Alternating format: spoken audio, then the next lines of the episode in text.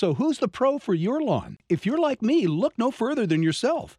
I made my beautiful lawn from great seed, a lot of pride, and even less water than you think. And did it all with Pennington Smart Seed. You see, Smart Seed is a premium seed bred to be drought resistant, so you'll use 30% less water for the entire life of your lawn. So to those who'd say the grass is greener on the other side, I politely disagree. Just look at my lawn. Pennington Smart Seed, guaranteed to grow. Reclaim your turf.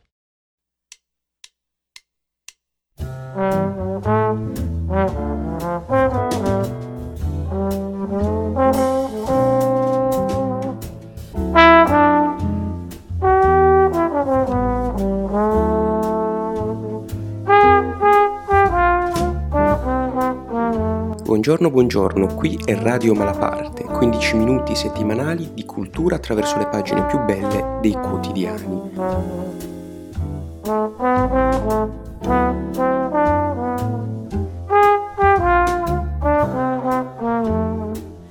Cominciamo dal foglio, su cui troviamo un curioso articolo di Sergio Garufi, il quale racconta la sua visita alla casa di un grande autore italiano, Giorgio Manganelli, scrittore, giornalista e critico letterario. Ecco, scrive Garufi sul foglio, ho visitato l'ultima casa di Giorgio Manganelli, in via Chinotto 8, interno 8. In genere gli appassionati di letteratura amano i pellegrinaggi alle tombe dei loro beniamini e vi depongono fiori e poesie, ma a me le tombe non dicono nulla. Lì quegli scrittori ci sono stati portati quando erano solo un mucchio di ossa, mentre nelle case che hanno abitato non possono non alleggiare ancora i segni della loro presenza. Forse è la convinzione che quelle mura siano parte integrante dell'opera di chi ci ha vissuto. Paratesto anche la soglia di casa, insomma, al pari della prefazione, un esergo, una quarta di copertina, perché fra quelle mura domestiche l'opera fu concepita, nacque, prese forma. O forse è l'idea che i grandi spiriti conferiscano un'aura sacrale ai luoghi che hanno abitato e che spetta a noi il compito di cercare il mistero ansioso di rivelarsi che abita in ogni parete. Via Chinotto si trova a Roma ed è una bella strada alberata del quartiere Prati. Manganelli scherzava molto su quell'indirizzo dal triplo 8 come fosse una, filas- una filastrocca bislacca, un simpatico gioco di allitterazioni.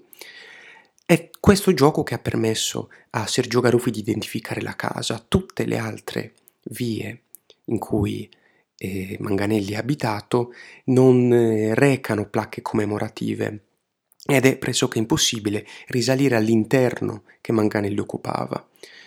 Garufi si spinge dunque fino alla casa di Via Chinotto e gli attuali inquilini gli permettono di visitarla.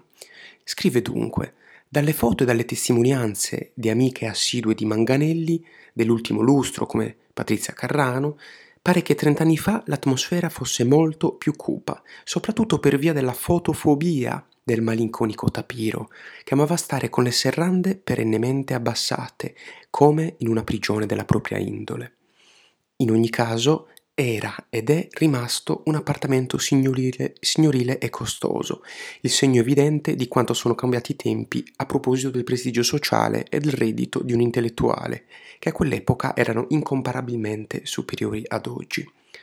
Manganelli in vita fu un autore di nicchia, non vendette mai più di 3.000 copie, Ora un suo collega con le stesse tirature e le sue collaborazioni giornalistiche non potrebbe in alcun, in alcun modo permettersi una casa del genere.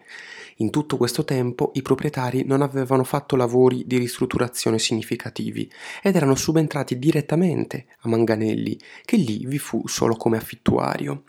Una delle parti più belle scrive Garuffi, è il balcone, così pieno di verde, dalle piastrelle vetrificate alle frasche dei tigli odorosi che sfiorano le finestre del soggiorno. Pare che a fianco ci fossero gli uffici della casa editrice Nuova Italia, che ogni tanto chiamava raccolta gli scrittori più eminenti per dei convegni, ma è improbabile che Manganelli vi partecipasse, data la sua proverbiale allergia all'ufficialità e alle maiuscole. Nello studio invece le mensole che ospitavano i libri e la sua collezione di marionette di Pinocchio sono ancora lì. I traslocatori le avevano risparmiate e nuovi proprietari se le sono tenute. A parte i mobili, lo spazio del cucinotto non è cambiato, è sempre lo stesso locale angusto da single che non sa cucinare e mangia spesso fuori, come raccontò appunto Pietro Citati in un necrologio ispirato. Anche la camera da letto padronale, col suo stile monacale, non deve essere molto diversa da quella in cui Manganelli morì all'età di 67 anni. Lo trovò la governante Attilia la mattina di lunedì 28 maggio 1990. Non riusciva lei ad aprire la porta perché il corpaccione pingue di Manganelli, che lo scrittore definiva non proprio antropomorfo, giaceva esamine per la terra, ostruendola. La figlia Lietta riferisce che si stava infilando un calzino e il dettaglio curioso rimanda alla sua dichiarazione secondo cui da ragazzo decise di diventare uno scrittore perché non era capace di allacciarsi le scarpe. Il certificato di morte accertò che spirò all'alba e lo stilò il dottor Corrado Moretti, il medico pediatra che lo aveva in cura. In realtà, come riferisce Garuppi, Manganelli non ebbe un attacco di cuore come affermarono al tempo alcuni giornali, ma fu stroncato da una malattia neurologica di cui soffriva da tempo. Descrivendone i sintomi più preoccupanti, disse che talvolta il capo mi crolla come fossi una marionetta a cui hanno improvvisamente tagliato i fili. Ecco ancora Pinocchio, il suo Pinocchio, quello che, raccontava Manganelli, gli dettava le storie seduto sul piano della sua scrivania un Pinocchio parallelo senza lieto fine. Ma a fiaccarlo definitivamente contribuì il dolore per la scomparsa, mesi prima, dell'ex moglie, che non vedeva ormai da 40 anni, ma alla quale era rimasto molto legato. Non a caso, pochi giorni prima di quel fatidico 28 maggio, Manganelli aveva confidato all'amica Giulia Nicolai: Il mio psicanalista dice che non ho più voglia di vivere. E forse ha ragione.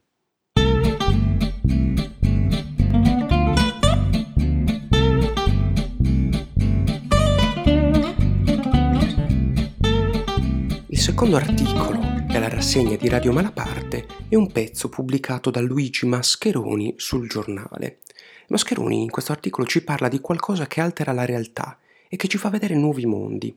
Ebbene, questa definizione si applica perfettamente ai due temi dell'articolo, la letteratura e la droga. E infatti Mascheroni ci parla dell'ultimo viaggio letterario di un grande eh, intellettuale, Aldous Huxley, una mattina di maggio del 1953 a Los Angeles, un amico di Huxley, lo psichiatra che inventò il termine psichedelia, il dottor Osmond, gli portò una dose di mescalina.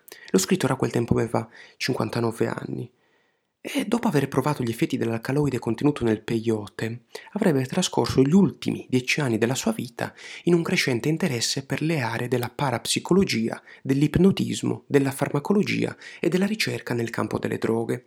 Oltre alla mescalina, di cui diceva che usandola la coscienza non viene limitata ma enormemente ampliata, provò l'LSD e altre droghe. Nel 1932 Huxley avrebbe, aveva pubblicato il romanzo Il mondo nuovo, in cui immaginava una società del futuro dove la popolazione è controllata da uno Stato unico attraverso la somministrazione di una droga euforizzante e antidepressiva, il Soma. Vi ricordate, domanda Mascheroni, tutti i vantaggi del cristianesimo e dell'alcol e nessuno dei loro difetti?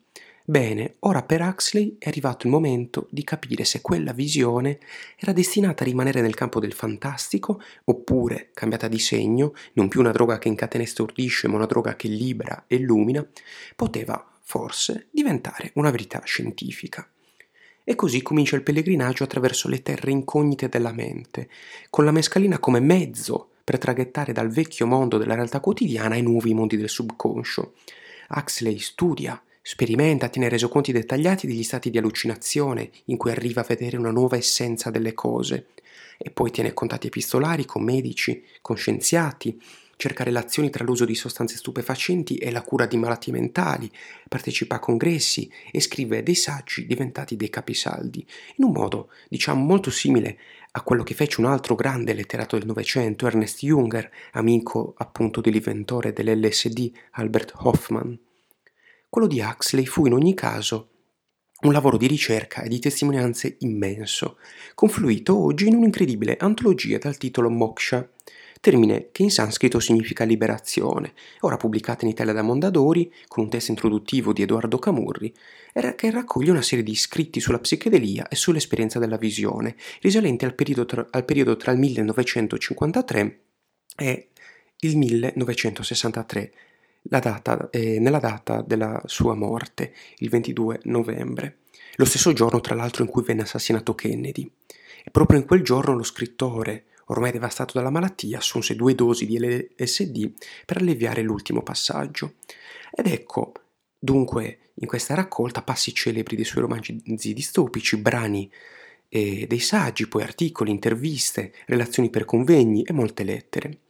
Per Huxley le visioni mistiche trascendentali indotte dalla mescalina e affini non erano solo una vacanza da quel purgatorio che noi stessi abbiamo creato, come avrebbe detto lui, peraltro un'abitudine millenaria dell'uomo, aggiunge Mascheroni, non è la religione a essere l'oppio dei popoli, semmai, semmai è l'oppio, cioè la droga, l'intrattenimento, a essere religione dei popoli, rovesciando così la massima di Karl Marx. E dunque un'esperienza necessaria per Huxley per riportare indietro dall'altro mondo nuove percezioni che possono aiutarci a vivere meglio in questo. Così Luigi Mascheroni presenta Moksha di Huxley su Il Giornale.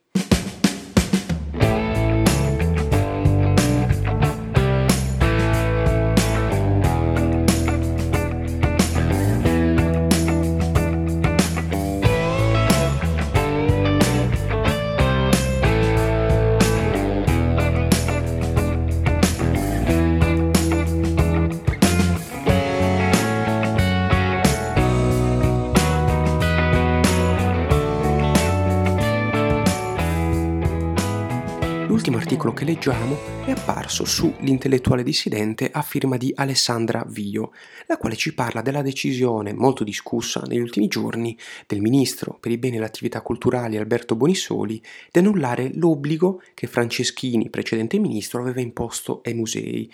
In realtà era stata una lodevole iniziativa, quella di rendere gratuiti i musei statali una volta al mese, di domenica, per incentivare la fruizione del nostro patrimonio culturale. Alessandra Vio però ci porta nell'ambito delle polemiche politiche, citando un tweet di Maurizio Martina.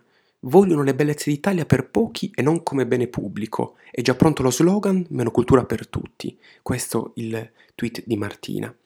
Alessandra Vio ci scherza un po' su e scrive addio chilometriche code, addio affollatissime sale, addio schiamazzi, spintoni, addio non vedremo più l'attonita sorpresa sul volto dei turisti alla vista del biglietto gratuito.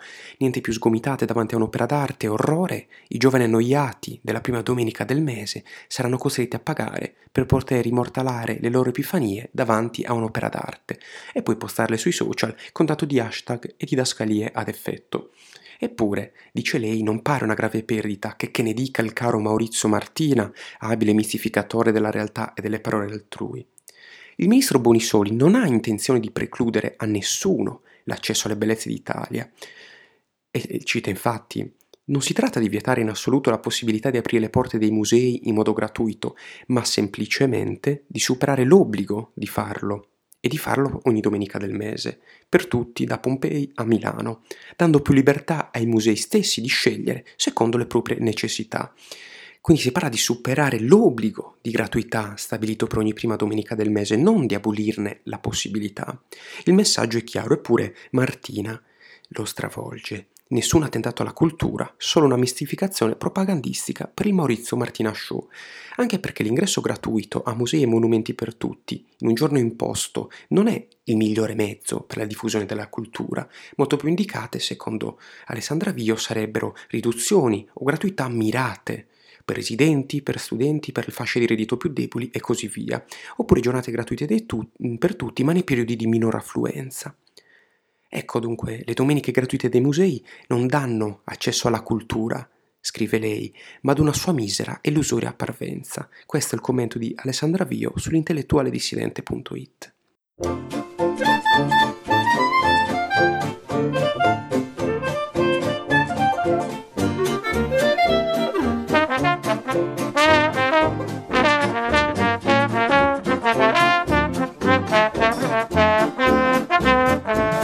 Bene cari ascoltatori, la rassegna di Radio Malaparte finisce qui e noi ci vediamo come sempre ogni lunedì.